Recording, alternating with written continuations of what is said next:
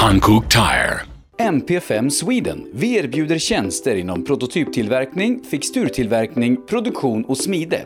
På hemsidan mp5sweden.se kan du läsa mer om oss och vår verksamhet. Nybe AB. Med bas i Småland är vi verksamma i södra Sverige med byggentreprenad för såväl stora som små projekt, för industrier, större fastigheter och villor. Tillsammans erbjuder kompetens inom byggnation, projektledning, planering, VVS, plåtslageri och kringtjänster som till exempel leverans med kranbil. Vi har även ett komplett byggvaruhus i Eneryda. Nybe är totalentreprenör som kvalitetssäkrar ditt projekt från idé till verklighet. Läs mer på nybeab.se. Girvelius Store, en butik med stort utbud. Vi har det mesta från heminredning och accessoarer till jakt och fiskeutrustning.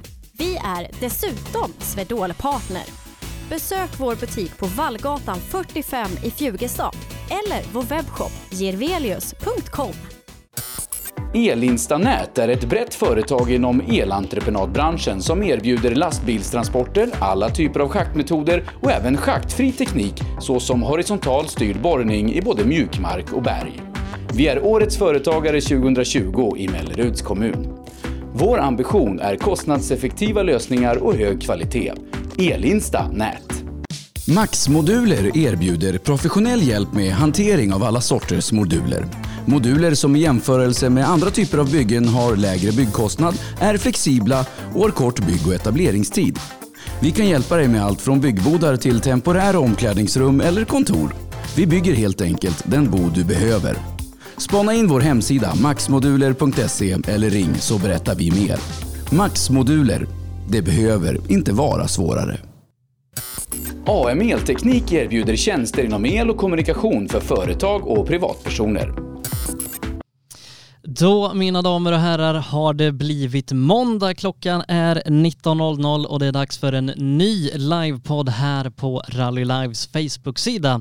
Eh, vi skulle idag pratat med Oskar Svedlund egentligen, men tyvärr så fick han förhinder med kort varsel och vi ska här om en liten stund ta och prata med Hasse Gustafsson som kunde rycka in med kort varsel. Men innan vi eh, kommer dit så ska jag säga det att vi säljer sådana här snygga Fuck Cancer-dekaler eh, Eh, som vi gör tillsammans med vår partner Sunnyside Experience där du kan köpa en sån här dekal för 350 kronor och vara med och stötta kampen mot cancer samtidigt som du eh, också får massa exklusiva rallypoddar.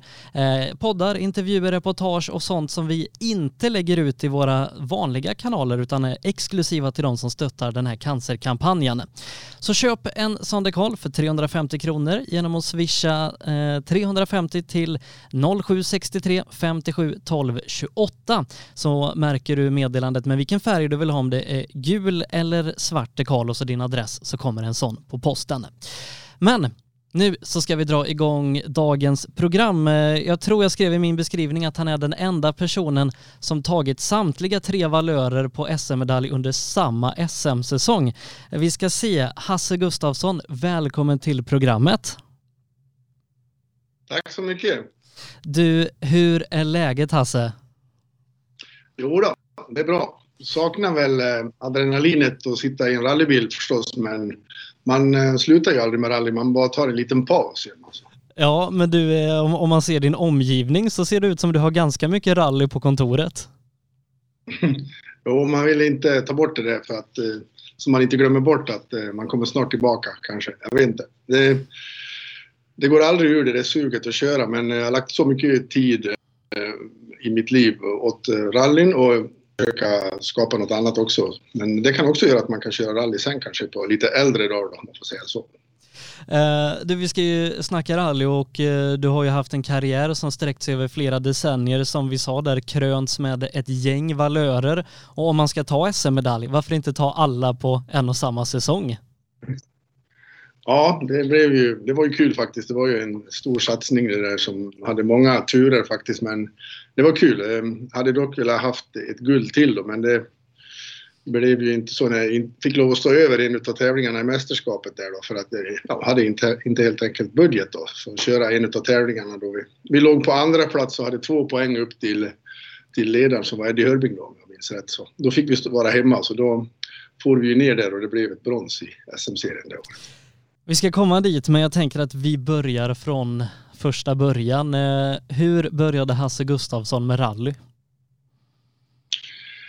Ja, från allra första början så är det faktiskt, jag är från Björbo och som många känner till i rallyvärlden kanske så Björbo bil var ju ett känt, eh, känt, känd bilåterförsäljare som sålde Opel på den tiden när jag var ung och det var ju där Kenneth Eriksson bland annat då började Eh, att komma ut i världen för han bodde ju uppe i Äpplebo inte så långt ifrån och de här Opelhandlarna, Elias-familjen då hade en Opel Ascona så hittade de på Kenneth där som åkte väldigt fort i en Saab V4 på den tiden och, och fick, eh, fick köra deras Ascona till att börja med tror jag han gjorde. Sen byggde de en Opel Kadett GT 84 som var en framhjulsdriven bil då. Och då var jag, var jag en liten grabb och hängde på cykeln där och tyckte det var det coolaste som fanns, eh, en rallybil. Så Först fick man stå och titta lite på när de meckade och sen fick man ta cykeln och åka ner på grillen och köpa hamburgare åt dem när de meckade med bilarna. Sen Sen blev det väl så någon gång när man stod där och, och blängde att vill du åka med när vi ska ut och prova bilen? Då fick man ju åka med någon tur på, på någon liten skogsbilväg där runt hörnet och det var ju där liksom intresset kom från första början. Ja, sen kom ju Håkan och tog över den bilen för Opel-teamet och sen var väl Per Svan där också. Så det var så det började. Men eh, sen ehm, så, jag hade inte råd att köpa någon rallybil när jag var 18 år utan jag fick vara med och mecka med en annan kompis som heter Göran Öst som var ganska duktig på den tiden och åka bil också. Så jag åkte kartläsare med han och mecka med den bilen. Men kände väl ganska snart att åka på den sidan bilen, jag vill sitta bakom ratten. Så det blev en gammal Saab 99 när jag hade skrapat ihop 27 000 kronor kommer jag ihåg. Med havererad motor kom vi ju på det också så fick ju göra det också då. Men sen blev det ju några tävlingar i den. De få gånger man kom runt så gick det ju ganska bra då. Men det gick ju sönder oftast. Eh, men... Ja, ganska bra minne från ja. första tävlingen med den Saaben. Då åkte vi Bröderna Larssons Volvo-pokal i Enköping. Och vi hade startnummer 252 tror jag. Och Thomas Rådström hade startnummer ett. Så när, när vi åkte TK ut från starten, då gick han i mål. Då hade han åkt hela tävlingen. så, så det eh, var... Men, men det fanns ingen motorsport i familjen och så, utan det var liksom Kenneth Erikssons garage som var din introduktion in i rallyvärlden? Ja, det var inget motorsportintresse från, från min far och så. Det var jakt och fiske och, som också var ett intresse för mig. Men eh, det kom från att vi hängde där och det var liksom det häftigaste som fanns på den tiden. Tävlade du mycket liksom i, i början av karriären eller på, på vilken nivå var det med, med den här Saab 99? Nej, Saaben den åkte jag ju C-förare med men den gick bara sönder så att eh, det gick ju rätt så bra, men vi sålde den ganska snabbt och sen köpte jag en Opel Grupp N gjorde jag faktiskt då. Eh, och körde lite tävlingar med. Men eh, ville ju så snabbt, det var ju liksom, det var så få bilar i den klassen på den tiden så det, var, det gick inte att få poäng nästan så man kunde klassa upp sig. Utan då blev det en, en annan kadett GSI, en 8-ventilare som vi började åka B då. Mm, B-förare med och den, jag kommer inte ihåg, det var ju fem poäng man behövde för att klassa upp sig. Jag tror att det tog inte mer än fem, sex tävlingar kanske innan vi kunde klassa upp oss till A-förare. Så, så Oplarna är ju, har ju det, I och med att jag hängde där och kollade på Kenneth och Håkan med de där bilarna, då var det ju det coolaste man kunde ha var en Opel Kadett GSI, så jag hade några sådana. Och sen, det gick väl bra snabbt upp till A-förare, men sen började jag liksom, direkt när man kom upp till A-förare, då var det ju väldigt viktigt att man hade bra material. Det, det, det räcker ju. Så då var det ju jakt på det där hela tiden med att ha bättre och bättre grejer då. Så, även om man fokuserade fel som alla andra gör, att man trimmade motorn först och sen hade man en riktig växellåda och sen la man pengar på fjädringen och sen la man pengar på däck då, istället för att börja tvärsom som man kanske skulle rådgöra, rådgöra en annan som börjar köra rally idag. Eh, så, nej, det var det först och sen, sen blev det ju faktiskt eh, Eh, när Kruse startade den här Renault Clio-cupen, det var ju 2001 som var första året, då köpte vi en sån och fick, fick med oss Volvo-handlarna uppe i Mora och Leksand och här i Dalarna. Och så. Då körde vi den kuppen i ett år och jag kommer inte ihåg vad vi blev, men skapligt blev vi. Fyra eller femma. Femma? Det gick rätt bra. Ja, det var bra. Det var cool. Men eh, då kände jag på slutet att man kunde faktiskt matcha de här som var med och det var ju lika bilar och samma villkor och sådär liksom. Så det var kul. Men eh, det tyckte jag gjorde ett misstag för jag ville ju vidare till fyrhjulsdrivet så fort som möjligt för det var det coolaste som man ville göra då. Så då köpte jag en Mitsubishi Evo 5 köpte jag då. Eh, och mm, det, jag skulle ha åkt den här kuppen ett år till för det var väldigt bra och det var, vi hade sponsorerna kvar och allting. Men alltså köpte jag en Evo 5 och vi åkte väl lite tävlingar sporadiskt med den och vad vi hade råd med. Liksom. Sen var det en Evo 6 och åkte lite tävlingar med den och alltså tänkte nej, vi måste göra det här ordentligt liksom. Och inte bara eh, liksom åka lite sporadiska tävlingar. Vi måste åka mer. Så man hade ju ambitionen men alltid för lite pengar. Så jag, la ju, jag har ju lagt mycket tid i mitt liv på att försöka få ihop budgetar och ragga sponsorer och, och skapa koncept och det här och så. Så då blev det faktiskt så att vi, jag började jobba mot, ett, att, mot Subaru.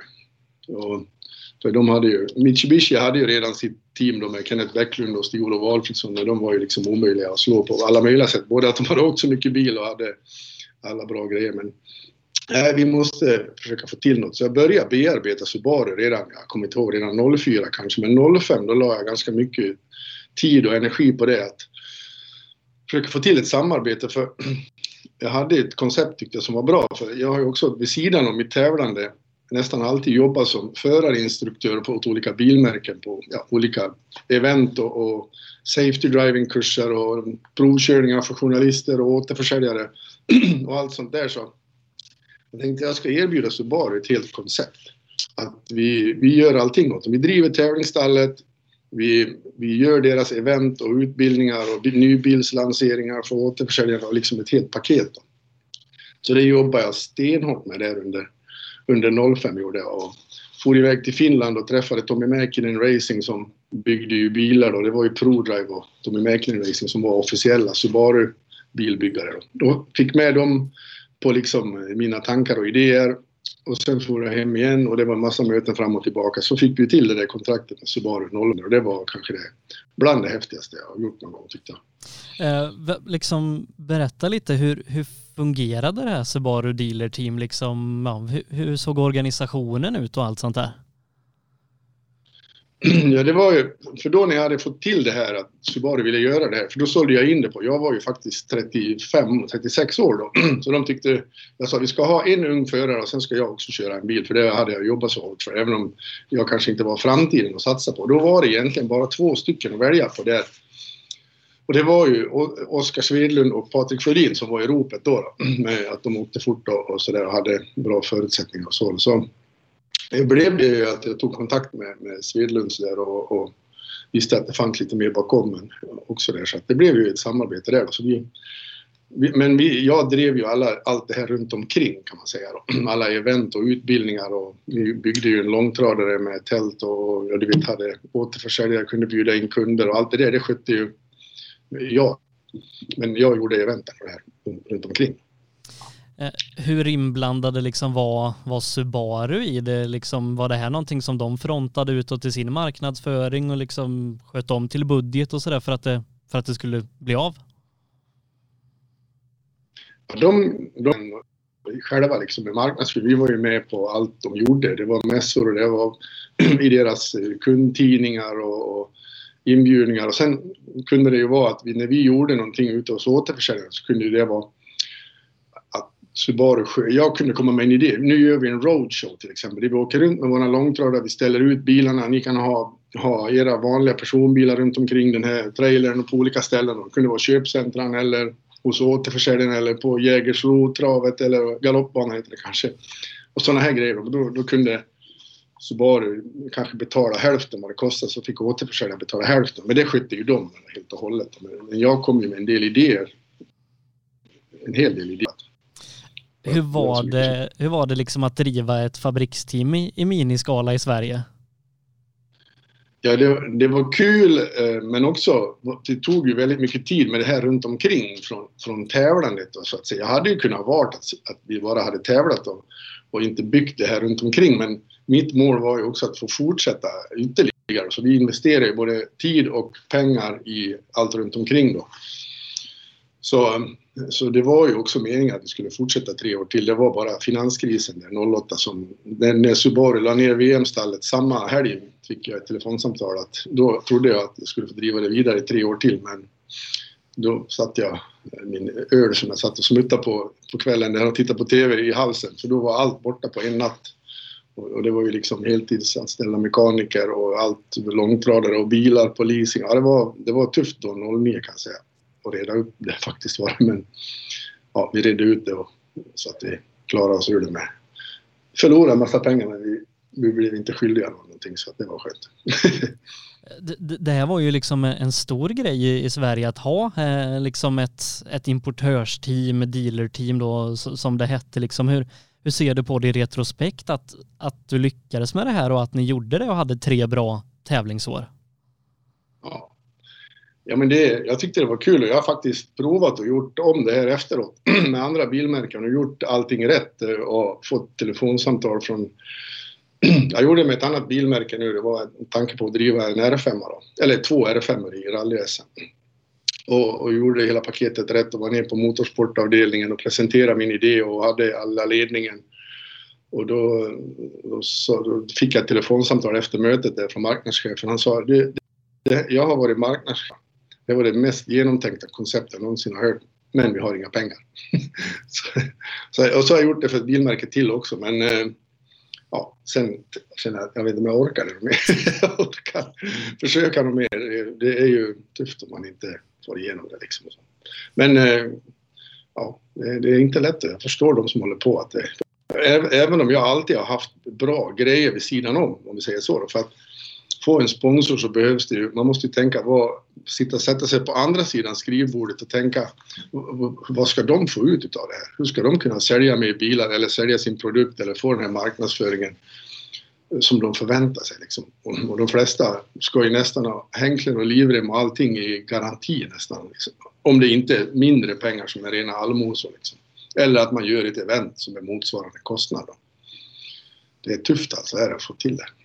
Men, men upplevde du liksom att, att Subaru kände att det gav någonting att satsa på motorsport?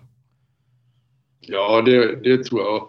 Jag menar, vi, jag kan säga att vi, så, vi såg ju ut som vi har fått mer pengar än vi hade fått kan jag säga. För vi la ju ner mycket krut på det också. Att det, ska, det ska vara snyggt och propert och sådär då. Så jag kom faktiskt ihåg när vi var på Svenska rallyt och hade våran långtradare med första året. Det var ju 07 vi hade de grejerna. Då kom han som var ansvarig för Subaru Alltså, hela Worldwide, Grupp N-delen, alltså inte VM Han sa eh, you, you guys, you are a role model of all the national teams all over the world. Så det var liksom en kul grej att få höra tillbaka. Att vi hade gjort det på det sättet. Så det var ju det jag tog med mig när jag uppvaktade de andra bilmärkena. Så att, eh, men, eh, ja, det, det hjälpte inte den gången. hur, hur var det att vara förare i teamet och också liksom drivare? Ja, men det var... Jag hade ju när vi, i samband, när vi gjorde event och grejer i samband med tävlingarna så hade jag andra som hjälpte mig runt omkring så att, så att jag kunde koncentrera mig på, på att tävla. Då. Liksom om vi hade gäster och så, där så behövde inte jag ta hand om dem. Och så så att det, det var ju car events gubbarna som jag jobbade som tog hand om när vi hade gäster ute på Svenska rallyt och, och titta och, eller det kunde vara på SM-tävlingar. Om vi hade då, det fick man ju liksom, jag fick ju outsourca det då, så att jag kunde koncentrera mig på att tävla. Då. Men kan man verkligen släppa någonting sådär? Nej, det är klart man tänker på, undrar om bussen kom fram till sträckan där med gästerna. Klart man tänker på det lite grann, det gör man faktiskt. Så. Precis innan sista högen där innan Collins Crest. Eller man vet var de står när man sitter i bilen, då vet man var de står någonstans. Nej då, det är klart att det tog lite fokus men ibland så kan man tycka att man kanske skulle ha satsat mer på tävlandet. Men, men det har inte gått om inte man har gjort de här grejerna. De har aldrig fått, fått in de pengarna som krävdes för att göra det. Eh, men, men, du hade ju ändå ett par bra år där när, när du tävlade för Subaru. Många topp 5-placeringar och även ett par pallplatser i, i SM-sammanhang. Så, så du sportsligt ja, gick det, det ganska bra också. Ja, det var framförallt 07 då när vi hade kört första året med den 06-bilen. Då, då gick det ju riktigt bra, gjorde det. För att Eh, då var vi med. Så rullade det ju på, på eh, se vart var det någonstans. Ja, det var på näst sista SM-tävlingen. Då hade vi liksom, hade jag kommit i mål då sista tävlingen och tagit silvret och Oskar vann ju överlägset det året. Så men eh, det, då blev det en liten kullerbytta blev det faktiskt. Här. Lite tråkigt men, eh, men... Sen kom ju 08 kom ju Subaru med den nya modellen, hatchback, den där och den var det ju mycket, mycket, inte säga barnsjukdomar, men den var ju inte så utvecklad. Så, så det, det, tog ju hela det året innan vi fick någon fart i den bilen. Sen la vi ner liksom. Så det var ju lite synd faktiskt. Faktiskt var det. Men, men, teamet som helhet hade ju eh, riktigt bra resultat, framförallt då med, med Oskar Svedlund där, som du nämnde, eh, som tog SM-guld eh, 07 som du nämnde, eh, men tog ju flera pallplatser i VM och EM-tävlingar och, och, vann ju till och med om det var spanska VM-rallyt ganska överlägset i Grupp N-klassen. Ja, det gjorde det. Vann det då. Så det var ju kul.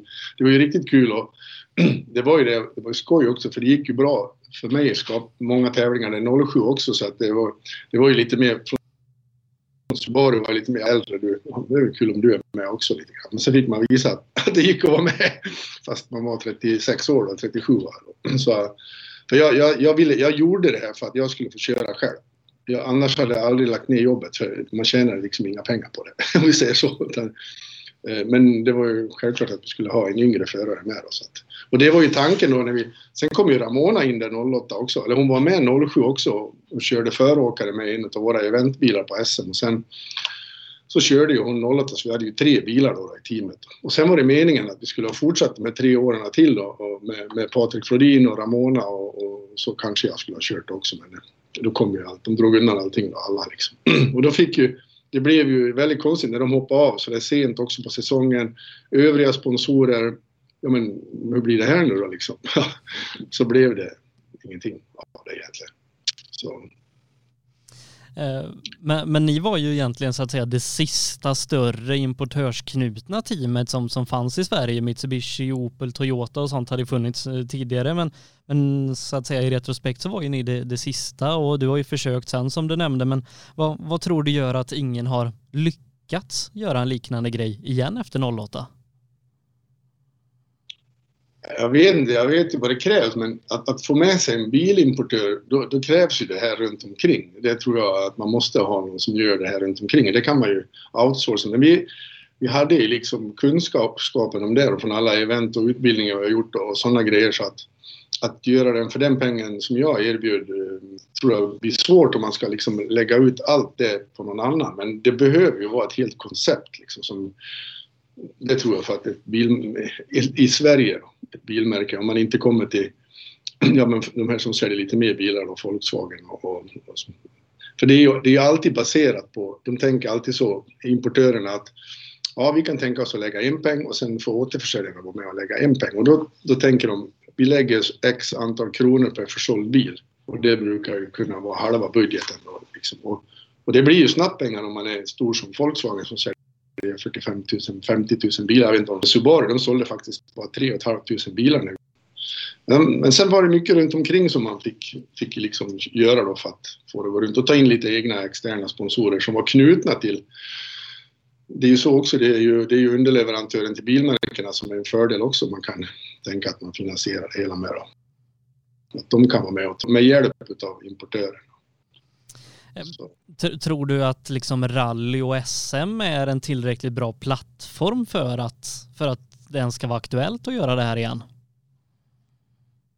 Ja, det tror jag. Det är ju, det är ju medialt som är svåra liksom. Det är ju det svåra och, och liksom vad det kan ge mediamässigt som är det svåra att sälja in tycker jag.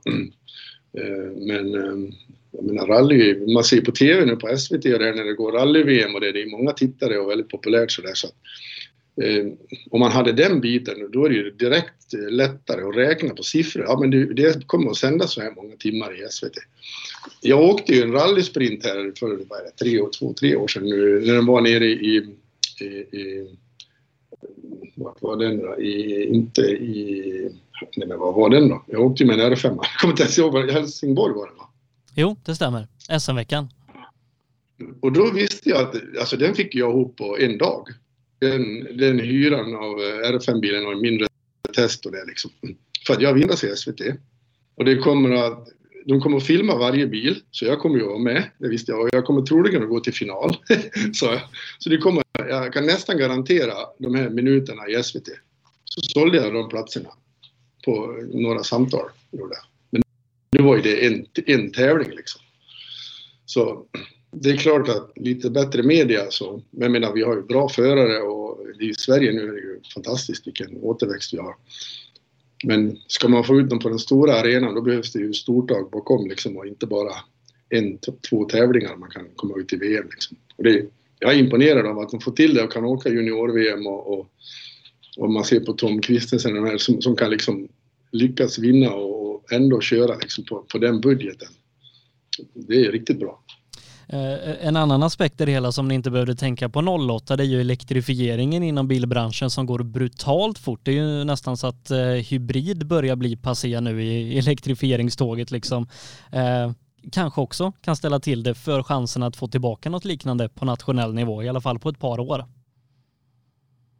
Ja, det är ju nu, nu, nu liksom det här med, med elbilar, jag jobbar ju mycket med sånt nu och med Porsche, jag jobbar ju mycket med Porsche och vi har ju kört med de här bilarna på bana också, inte bara i trafik. Enorm kraft i bilarna när man sitter bakom ratten är ju häftigt. De är lite tunga och sådär men jag har ju inte kört på några grusvägar med några elbilar men liksom för, som förare så tror jag nog att det kan vara minst lika kul och, och kanske ännu mer kul med så starka bilarna så det är helt galet. Och, och menar, så, bil, bilfabrikanterna kommer ju kanske inte att heller att vilja vara med och stötta om det inte följer vad de säljer på vägen.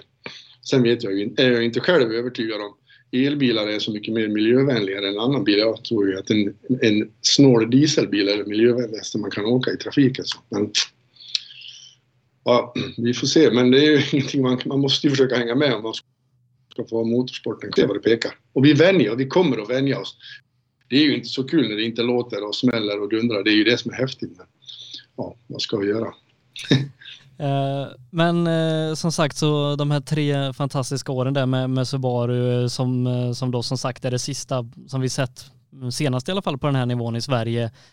liksom, hur ser du tillbaka på att ni lyckades göra det, att det blev så pass framgångsrikt och liksom, ja, allt det blev? Hur ser du tillbaka på att ha gjort det?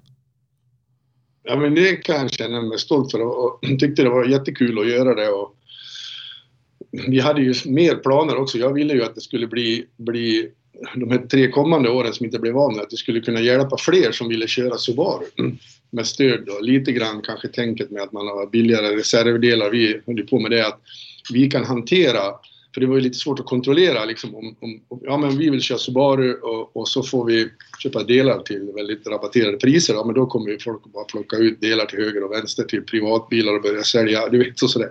Nej men det kan jag ta hand om och kontrollera för vi, kommer det 5-10 bilar till så kommer vi ha koll på. Och så hade vi lite sådana idéer om någon kupp och ja, som Mitsubishi hade och Renault och det här. Så vi skulle göra det.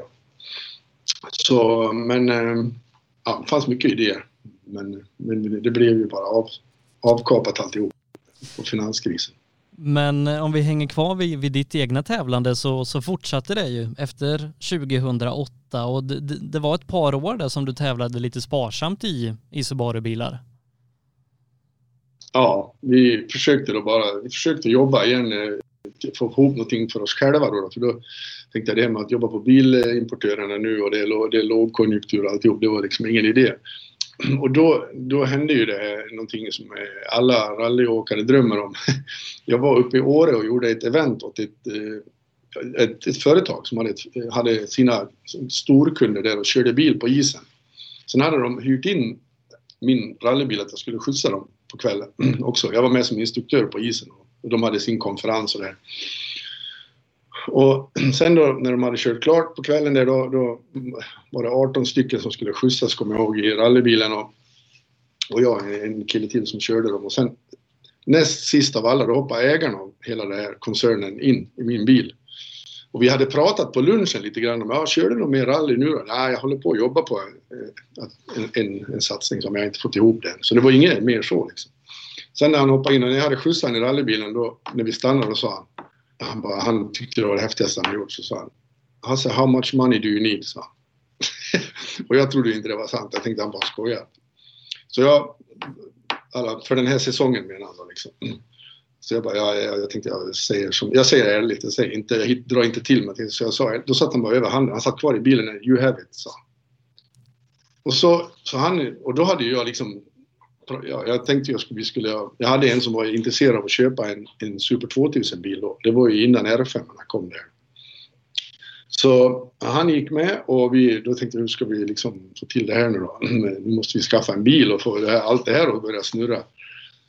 Så då fick jag ju, för att kunna åka första tävlingen så fick jag ju låna Osborns Subaru då, så vi kunde köra första tävlingen och sen, sen eh, så kom han hit. För jag sa du får komma till isen, på isen hos mig och köra rallybil lite. Så kom han två veckor senare och då sa han så här, du Hasse nästa år, då ska du köra Svenska rallyt, sa Och jag ska ta hit alla mina kunder och titta på rallyt och du ska ordna hela eventet. Och då hade jag bara kört en tävling, eller jag hade inte ens kört en tävling. Så han hade gjort klar, alltså 2013 då redan. Mm.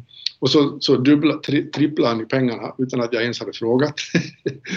så, och då kom det upp liksom att, då fick de ju höra med Niklas Edvardsson som åkte med mig, åkte med mig tidigare då, höll på skulle åka med, med Ingmar då, som du vet körde VRC-pjäsen också. Då. Satt ju de och skulle köpa bilar på M-sport med Sillen, Sillefallen. Men du, skulle inte ha en VRC-bil istället när du har fått ihop budgeten? Du vet, då började det snurra så helt otroligt i skallen. Hur ska vi få till det? Ja, men Tommy säger att han kan köpa bilen om du hyr den och i två år, då, eller ett och ett halvt, det var ju nästan två år. Då, då köper han bilen. Och jag började räkna och så, och det var ju, ja, och så jagade vi vidare och så åkte vi till M-sport och så köpte han två VRC-bilar. så det var ju naturligtvis superhäftigt då, men det var ju också Ja, vi hade, ju, vi hade ju budget så vi kunde åka, men inte för det som hände innan första tävlingen. Eh, det, det visste väl alla kanske vad som hände då. Eh, om, om vi liksom hänger kvar där, hur, hur var liksom känslan när du insåg att du skulle få en nästan flång ny VRC-bil att köra rally med? det var ju helt obeskrivligt. Alltså, men det var också nervöst för man vet ju vad grejerna kostar och, och, och, liksom, och jag visste vad jag hade för budget och sen var man ju, man, nu visste man nu gäller det att prestera också. Så, och jag visste att det var inte materialet det hängde på, men det är inte bara att kasta sig in i en VRC-bil och, och, och, och åka fort. Det, man, man, man, behöver ju åka mycket och det förstod man ju direkt man började kalkylera att vi, vi kommer inte att kunna sitta och nöta med den här hur mycket som helst innan vi ska åka för det kostar ju per kilometer som sagt. Så. Kommer du ihåg första gången du, du provkörde bilen? Ja, det var faktiskt eh, inte så kul för att det var, vi var på en liten testväg och det hällregnade. Så det var svinhalt, lerigt, löst. Det var inte den första testdagen hade man inte velat haft så. Hade, det, var, det var nästan bara otäckt var det för att man skulle köra den där bilen första gången och det, det liksom flöt ovanpå när man körde så, ja, det var, ja vi hade i alla fall klarat första dagen. Vi sa vi tar det bara lugnt. Det, alltså det kunde ju bara understyrt rakt ner i diket med vilken bil som helst. Men, men sen åkte vi en bättre test när det var torrt ute då, men det var ju kul som 17 var det. Ja, för det måste vara skillnad att åka en Grupp N Subaru och sen så då en, en full, fullfjädrad VRC-bil som var senaste spes. Ja, det, absolut. Och det, det som var mest ovanligt det var ju det att det inte var så mycket vrid, även om det var en VRC-bil. Han var ju van att växla vid typ 4000 varv på Grupp N-bilen och här var man ju tvungen att varva tills alla dioder lyste på cementbrädan. Så det gjorde man inte riktigt till början utan det, det tog den här bilen om man ska åka fort med då måste... Annars går det inga fortare än Grupp N-bilen. Så att... Eh, och just det här med fjädringen, att bilen sätter sig när man bromsar. Man ser liksom backen när man bromsar och när man gasar ser man himlen. Liksom. Om du inte är rätt i tajmingen med det där, då blir det väldigt knöligt. Och man måste vänja sig med bilen, så man gör det där på ett ställe liksom och sen man bromsar sätter bilen och sen upp och sen är det bara på igen. Liksom. Och det, det gör man inte i början med en sån bil. Det tar ett tag faktiskt innan man förstår det där. Men då, jag gjorde faktiskt om fjädringen lite för jag tyckte att han var för mycket lastväxel på honom. Så då blev man lite lättkördare. Så. så jag fick någon setup från Henning Solberg. Han sa det du, när han var med på testen och kollade så sa han att ni ska byta till det här tycker jag. För det, då blir han mycket mer lättkörd bilen direkt och det blev han också faktiskt. Så. Men eh, sen hände ju det där då före Sydsvenska rallyt när det skulle bli premiär. Ja, för ni skulle testa, vad ja. var det med däckproffsen där, deras testväg utanför Växjö? Ja, vi var där eh, på test. Eh, vi skulle bara testa lite däck och det var också lite grann att få känna på bilen. Också precis innan tävlingen. Så, den där sträckan som säkert många rallyåkare som lyssnar har, har um, kört på. Den, det var den vi skulle åka. Vi åkte några vändor och det kändes bra. Inget konstigt överladd eller någonting sånt utan det, var, det vi rullade det var ut ur ett vägbyte. så det var jätteknäpp rullning var det faktiskt. Men vi kom in i det här vägbytet och bromsade ner och sen när vi accelererade ur, där, jag kommer inte ihåg om vi la i trean eller fyran, då var det, alla hade liksom fått lite retursladd. Det var ju fler bilar som man såg spåren. Och jag fick lite, lite mer retursladd ut ur vägbytet innan jag la i en högre växel. Och då, där under mossan låg det en liten sten som bakhjulet tog i. Då bara kastade in framändan och där var det naturligtvis som det är i Småland, bara stenrösen som vi rullade över. Det kan jag säga var det värsta jag varit med om i hela mitt liv. Dagen innan vi skulle starta Sydsvenska rallyt. Vad, vad går för tankar liksom i huvudet när, när det börjar hända? Alltså det var ju bara, ja först var det ju, jag vet inte om det var först vad, vad det skulle kosta eller vad, eller vad jag, alla som jag hade liksom försökt få med på det här, att sätta sig på en stubbe där och ringa till dem och tala om att nu kan jag inte åka första tävlingen för att jag har rullat med bilen på däcktester utan försäkring dessutom. Så nej, det var, jag, den helgen, jag åkte inte och tittade på tävlingen, jag åkte bara hem och låg kvar i sängen hela helgen. Bilen stod på, kvar på släpet. eh, så, behöver inte nej, prata summor var... så, men, men är det dyrt att krascha en ny VRC-bil? Ja, det är det, ska jag säga. Eh, nej, det, var, det gick ju liksom budgeten egentligen som vi skulle ha tävlat för hela säsongen. Så, så då var det ju att försöka få ihop det ändå liksom. Och, och då visste man nu får det inte hända någonting. Och det, att kunna åka en sån här bil och, och, och det var, jag hade ju den försäkrad på tävlingarna men det är ju liksom, det kostade 70 000 per tävling att ha bilen försäkrad bara. Sen var ju självrisken 250 000 om det skulle hända något. Så du vet, liksom 70 000 det åker man en SM-tävling för, bara för det liksom. Om man har en, ja det gör man ju, det vet jag, egen bil i alla fall, så åker man en SM-tävling för det. Så det kostade försäkringen bara. Och, och skulle det ha hänt något, ja.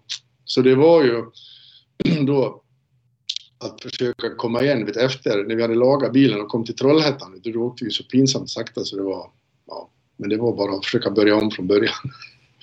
var det. Så. Ja, eh, men som sagt ökade farten under säsongen. Jag tror det avslutade i finalen i Kolsvarundan som fyra. Eh, och kommer du ihåg vem som vann den tävlingen 2012? Var Ramona? Nej. Nej. Jag kommer inte ihåg. Eh, Esa-Pekka Lappi vann Kolsvarundan det året. Precis, det var det. Jag vet han var med på några tävlingar. Ja, nej, då, då, det hade faktiskt gått ännu bättre då, men då valde vi fel däck, det kommer jag ihåg. Och då började jag liksom komma in i bilen lite grann. och kände att nu ska vi börja om. För det var ju, man kan ju också säga att det var ju egentligen, i och med att vi inte åkte alla tävlingar 2012, så var det ju 2013 som vi hade tänkt liksom att nu, det året ska vi liksom ha vant oss med bilen och det här. Och så var ju den första, den första tävlingen som gick, SM-tävlingen, det var helgen innan Svenska rallyt som vi också skulle åka. Och då på starten på SS1, då drog jag en drivaxel på blankis med en VRC-bil. Det är ju typ, händer ju nästan inte. Så då var det två, tre sträckor kvar. Då, då var det bara att bryta för vi ville inte riskera bilen och inför Svenska rallyt att det skulle gå sönder några diff, diffar och växellådor och grejer.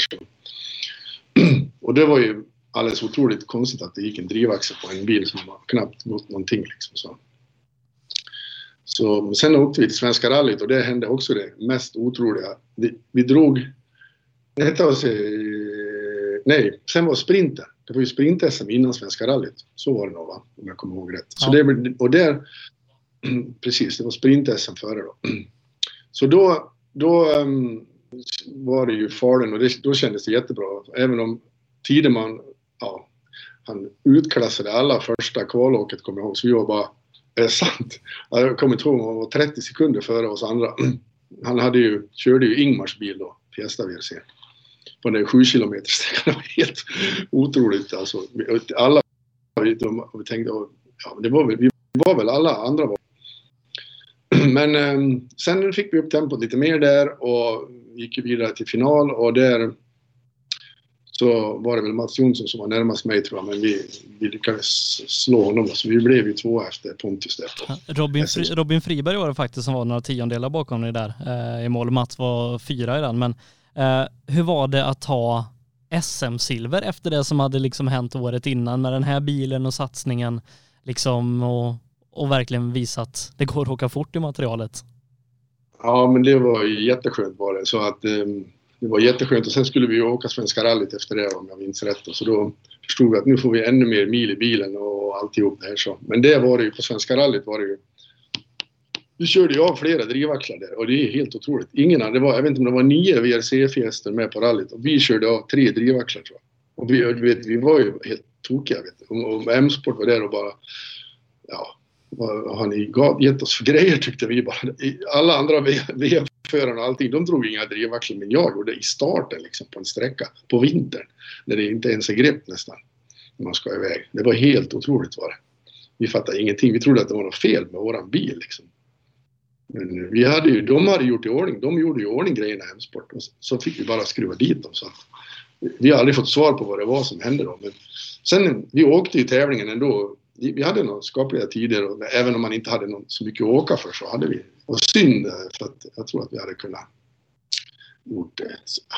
Inte på VM-nivå men vi var ändå nöjda med farten då kände vi, började bli.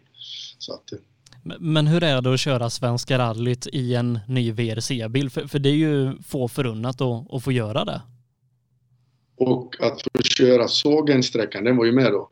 Det är ju ja. min dröm. Den, den är ju alldeles runt hörnet här där jag bor. Så att, att få starta på Sågensträckan med en VRC-fiesta, det var, det var, alltså det var, jag kan inte säga, jag vet inte vad jag ska jämföra med. Det var, det var häftigt alltså.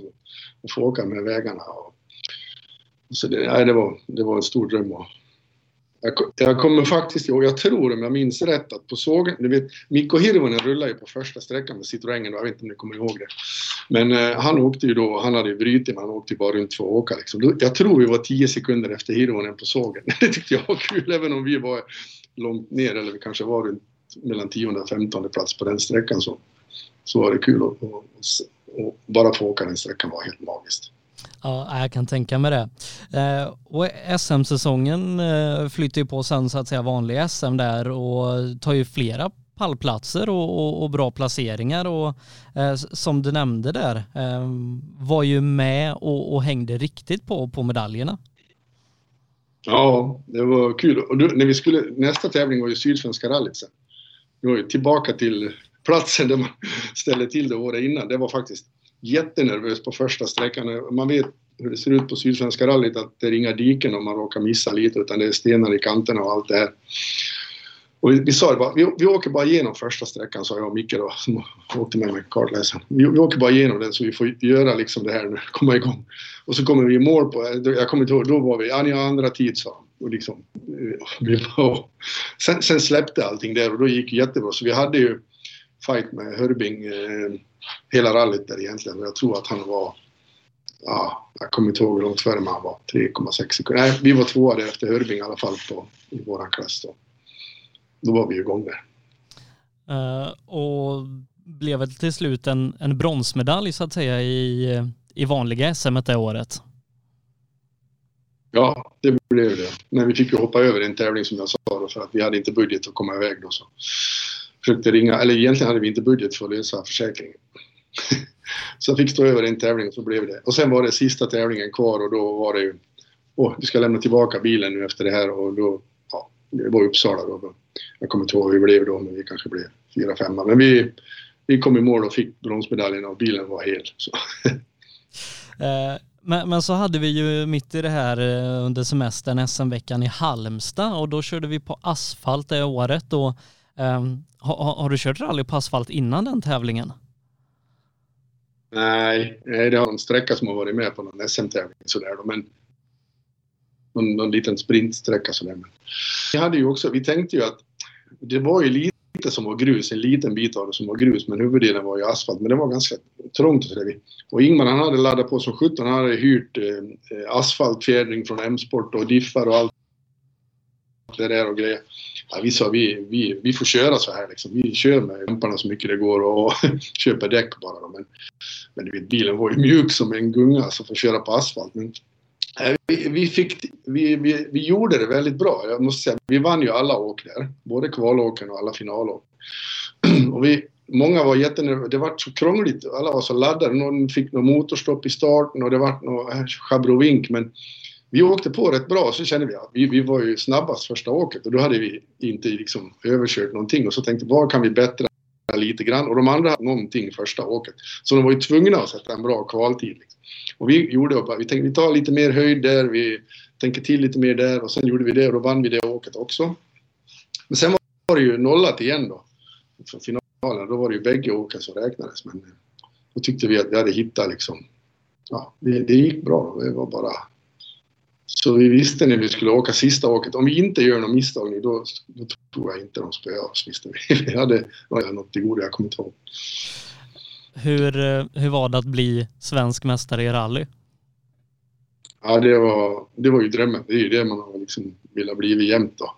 Även om det bara var på en sprint, men eh, det räknas det också. så, det, det gör det? Så, mm, så det, det var en fantastisk känsla bara. Uh, och det som, det vet, det tråkiga var då, nästan det tråkiga, det var att när vi åkte ner dit då hade jag faktiskt bara två mekaniker med mig och, och flera av dem som var med mig sedan jag började, de, de liksom, ja, hade inte tid, det var semester och jag vet inte vad de hade för förväntningar heller. Liksom. Och då fick inte de vara med. De var bara hemma och såg på TV när vi vann SM-guld. Det tyckte jag var lite tråkigt att de inte kunde vara med då, alla som har ställt upp sedan man började liksom. Eh, men som sagt, eh, jag tror du är den enda inom rally i alla fall som, som har tagit alla valörer under en och samma säsong och eh, gör det i den här storsatsningen i VRC-bilen och liksom hur, hur ser du tillbaka på den 2013-säsongen och det som ni uppnådde då? Ja, det, var, ja, det är jättekul. Det är liksom det jag har strävat efter jämt och, och få, få ta en SM-medalj och framförallt ett guld då är ju jättekul. Men det var faktiskt väldigt nära ska du veta att det blev en hel säsong 2014 med den bilen. Därför att han den här sponsorn, belgaren, det här IT-bolaget som sponsrar mig då, som var huvudsponsorn då, 2013 på sommaren och sa att Hasse nästa år då ska jag sponsra dig med ännu mer. Så. Och jag bara yes! Men sen då, då hade han börjat köra rally själv, för han tyckte det var så kul med rally. Han var 50 då och började köra rally och på lite hobby. Men han hade ju pengar så han köpte ju en R2 Fiesta. och körde med ett, ett halvår och sen hade han köpt en bil nummer 3 R5 som M-sport byggde och, och vad kul tyckte jag. Vi hade kontakt och han var här på vintrarna och körde lite. Så.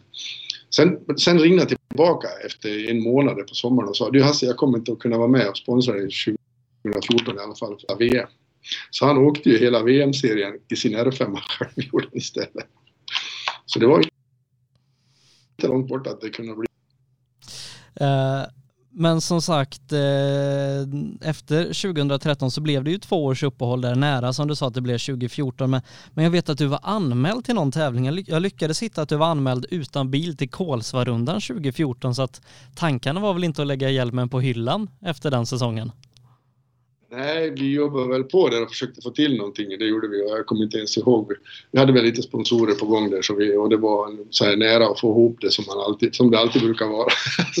så fick vi inte ihop budgeten så då, då, då, då hoppade vi av det. Jag kommer inte ihåg vilken tur det var precis men jag är helt säker på att det var, var pengarna som inte kom in. Då. Men det var på gång så. Men sen så blev det comeback 2016. Då åkte du dels lite Subaru på hemmaplan, eh, men men så, så körde du rally på Cypern också. Det är ju inte många svenskar som har gjort det. Och liksom hur, hur kom det sig? Ja, men det var en kul grej för att vi, vi med och, och säljer lägenheter på Cypern gör vi, eh, jag och frugan då, så att eh, eller vi hjälper folk att hitta fastigheter och lägenheter där. Och då, vi har en egen lägenhet där och han som var byggherren där, han som äger byggföretaget, han, ja, han höll på att åka lite rally, men de åker off, han åkte offroad-rally där med någon jeepaktigt sådär. Vi var motorintresse och vi började prata. om, jag vet inte, vi kom in på det, det vore ju kul för det, det var ju ett mästerskap där också så det vore kul att köra en tävling här. Ja men jag kan, jag kan sponsra dig så. Ja det får du gärna men eh, vi har ingen bil liksom. Ja men jag har en kompis som har en bil här. Så började han ringa och så kom han, kompisen dit och han hade en Evo 10. Så då blev det så att vi anmälde oss till, och det var också en typ av, som en sprinttävling. Det var någon sån här 6-7 km-sträcka som skulle köras flera gånger då. Och ja, eh, vi skulle ju testköra den där bilen och allting. Jag sa jag måste få testköra för du vet, den här bilen var ju högerstyrd.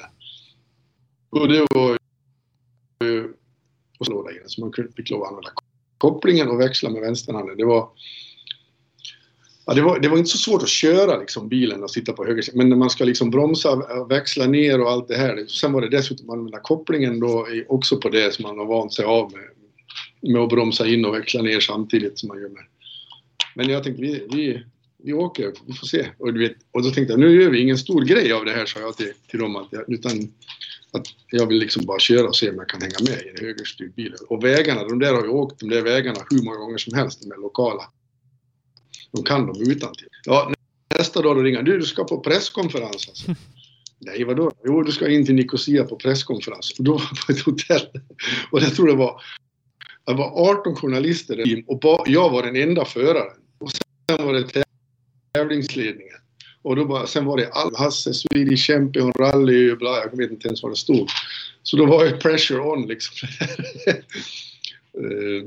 Eh, så vi, vi körde och det gick faktiskt bra. Eh, vi låg ju tvåa men eh, bilen gick sönder, den var inte så bra underhållen. Men vi låg tvåa då när då gick, flög länkarmen av, eller kulbulten gick av till framhjulet så vi gled ner i diket där och så var det slut.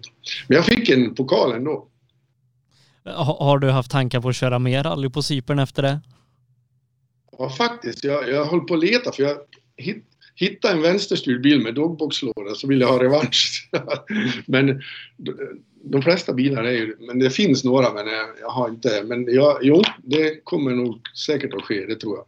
Ehm, det tror jag att det kommer att ske igen. För det var en kul grej och de har, nu har det faktiskt, sen, sen jag körde där så har det kommit en hel del R5-bilar dit och sådär men vi får se då. Jag, jag, jag har nog en plan att försöka köra något mer rally där för att det är kul upplevelse.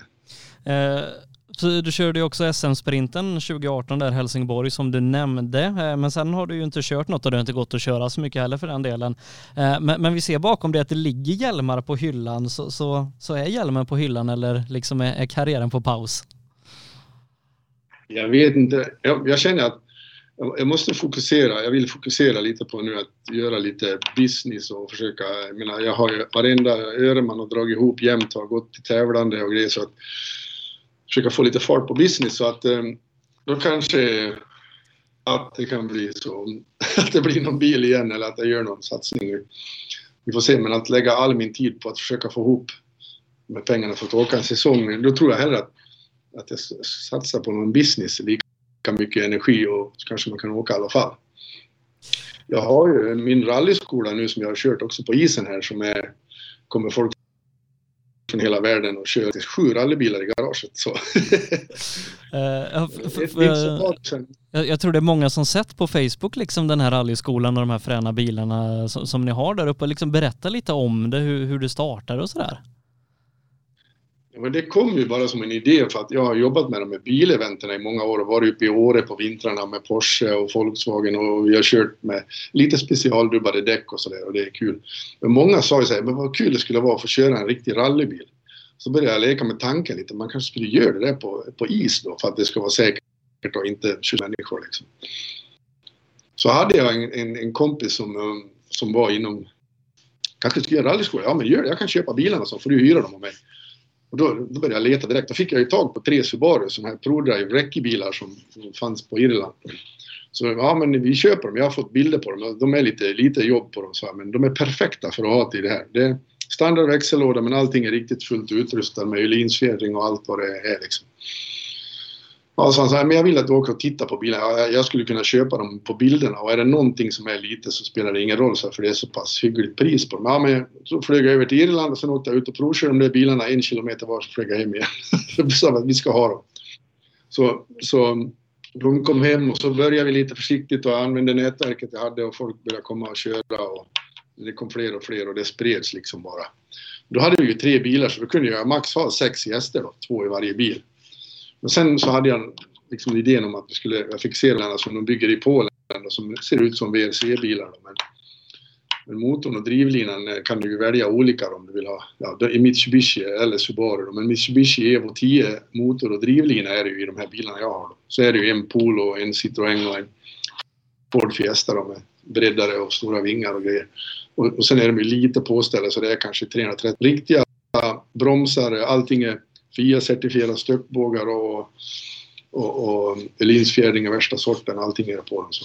Och riktiga däck då. Vi kör ju Just nu har jag ett parti, jag köpte ett stort parti D-Mac från efter Svenska rallyt var slut så odubbade. Så dubbar jag dem med ja, de är kanske 4-5 mm utstick på dem istället för ja, 6-8 som det kan vara på ett rallydäck för att det ska bli att man ska lära sig hantera bilen och att det inte ska slita för hårt på isen heller. Eh, vad är det för typ av folk som kommer och kör de här bilarna? Ja, jag har haft folk från hela världen. Men eh, det, min standardkund är en 50-årig man som har en Ferrari eller en Porsche eller någonting kul i garaget som gillar bilar och som älskar att köra bil och som kanske kör mycket på bana på sommaren och så här på track days och grejer. De är kanske min standardkund. Så, men det, det, det kommer folk från hela världen. Så. I, i, ja, det har bara växt och växt. Så, så nu är det... Det är ju så kort säsong. Det är ju två månader kanske. jag kan bra och isarna och vädret är med ändå. Tyvärr, men det är ju fullbokat. Det är så fort jag lyfter luren. Eh, tror du att de här eh, bilarna som du har, de här protobilarna som du nämner, tror du de skulle funka att tävla med i Sverige? Prova det faktiskt där, för de får ju tävla med dem i många andra länder, i Finland och Polen och baltstaterna och det här. De går ju liksom i, i fyra VD övriga, och någon har en egen klass. Men, så jag, jag skrev ju till Bilsportförbundet och frågade liksom, man kan faktiskt köpa en sån här kaross. Om du har en Evo 7, 8, 9, 10 Mitsubishi hemma, garaget som är lite, eh, lite dålig i karossen och vad det nu är. Då kan du köpa en färdig sån här kaross med, med vingar och bågar, allting. Det är bara färdigt att flytta över grejerna på för jag kommer inte ihåg exakt, men någonstans 170-180 har en komplett kaross som ser ut som en VRC-bil och som väger kanske då 100-200 kilo mindre än en Evo 10 i alla fall. Så jag tyckte, jag tyckte man skulle kunna gjort det här men kört Grupp N-reglementet på allting. För att eh, jag vet att i Finland där har de en klass där det är lite mer fritt när man får trimma motorerna och, och, ja, och grejer och sånt. Men då drar det ju iväg i alla fall. Så man nästan kan, men kört Grupp N-reglementet och sen har man fått plocka över dem på en annan kaross.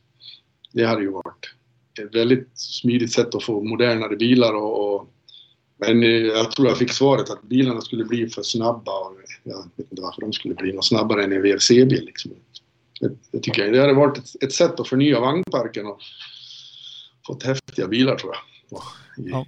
Vi, vi, får väl se vad som händer eh, i framtiden. Men, men visst är det så att du, du har väl coachat en viss Sebastian Ogier lite grann också?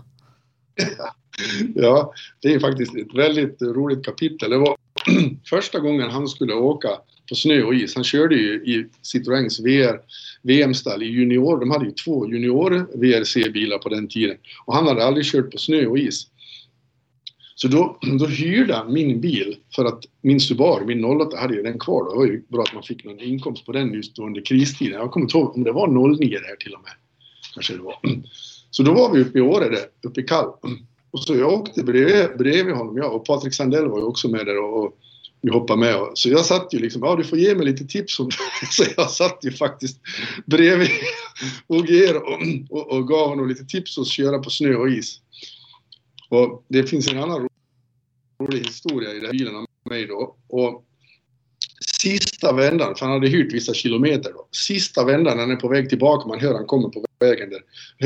Då vart det, det liksom upp och så liksom rullar bilen in, i, in under tältet och då var det en oljesträng under bilen. Så då havererade ju växellådan när han körde sista vändan. Så det där uthyrningen som jag gjorde, det gick ju plus minus noll där. Jag fick ju laga, för det ingick ju liksom, eller jag tar ju risken med växellådan. Så den havererade på sista vändan han gjorde. Men det glömmer han aldrig, det kommer han fortfarande ihåg när han ser mig. Så när vi var på Svenska rallyt på då stod jag i baren, då kom, han fram, kom ett kort fram så här mellan två fingrar, hans Visa-kort. Hasse, I ruined your gearbox. Så, så. Han kommer ihåg det ännu, så det är kul tycker jag. Eh, man, man behöver kanske inte vara törstig när det ska kompenseras en, en växellåda i baren. Precis. Jag kände att han har någon råd också tänkte jag. Ja, det kommer han ihåg jämt. Eh, jag, jag har tre frågor som jag ställer till, till alla som är med här och de, den första av dem är vilken prestation i din karriär är du stoltast över?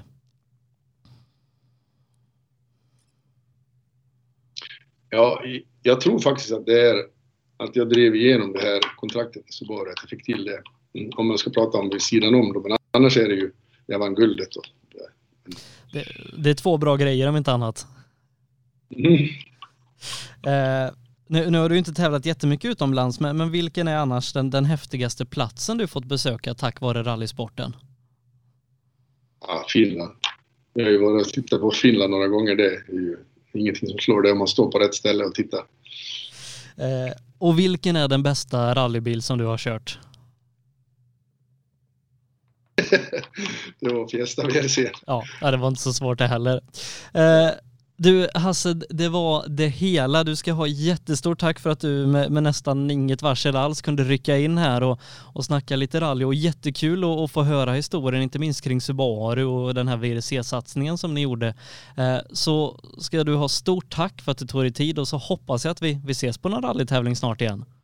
Ja, jag hoppas det också. Det är inte helt omöjligt känner jag. Så att, eh, att det kan bli något mer, men vi får se. Du, du har, Sugen är man av. Du har massa hjälmar på hyllan bakom dig så det är bara att plocka ner någon tänker jag. Och sju bilar i garaget. Ja, ännu fler hjälmar. så det kommer inte hänga på hjälmen, det kan jag säga. Uh, du Hasse, ha en jättefin kväll och återigen stort tack för att du tog dig tid. Tack så mycket. Ja, mina damer och herrar, där pratade vi som sagt med Hasse Gustavsson och fick gå igenom hans karriär inom rallysporten, inte minst när han var med och startade Subaru Dealer Team Sweden. Och han lyckades eh, också få till en satsning med en Ford Fiesta VRC och tog Eh, alla tre valörer i SM under samma år. Eh, guld i SM-veckan sommar, silver i SM-veckan vinter och så en bronspeng i eh, vanliga SM. Jättekul att få snacka med Hasse och som sagt han ryckte in med, med knappt någon varsel alls när, när Oskar Svedlund tyvärr fick förhinder. Nästa vecka är vi tillbaka med en ny podd, missa inte det. Men innan det vill jag återigen påminna om de här Fuck Cancer-dekalerna. Vi säljer dem med årets design. Eh, så köp en sån här dekal för 350 kronor. Var med och stötta kampen mot cancer.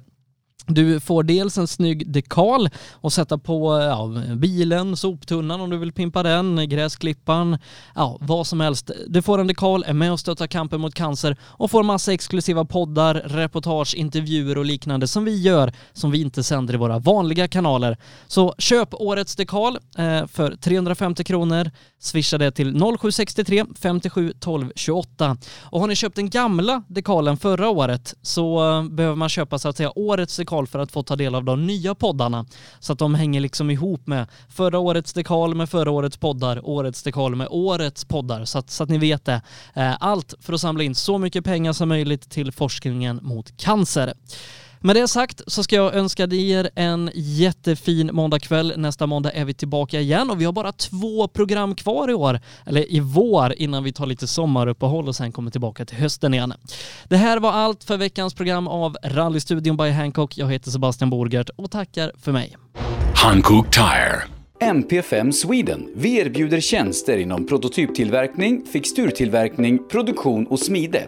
På hemsidan mp5sweden.se kan du läsa mer om oss och vår verksamhet.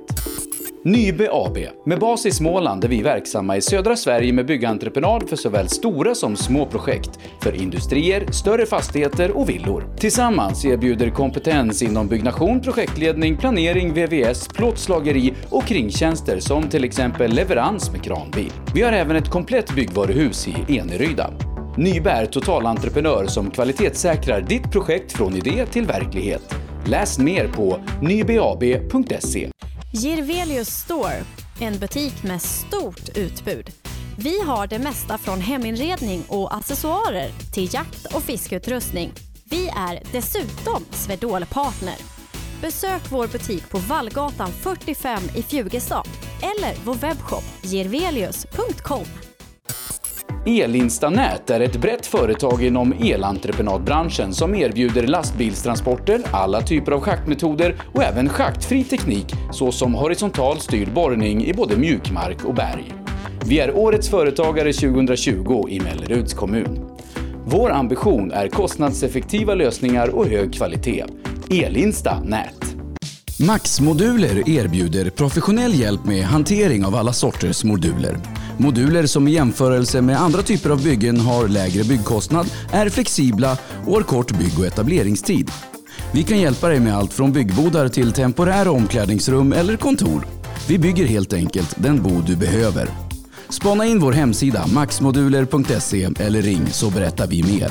Maxmoduler, Det behöver inte vara svårare. AM Elteknik erbjuder tjänster inom el och kommunikation för företag och privatpersoner.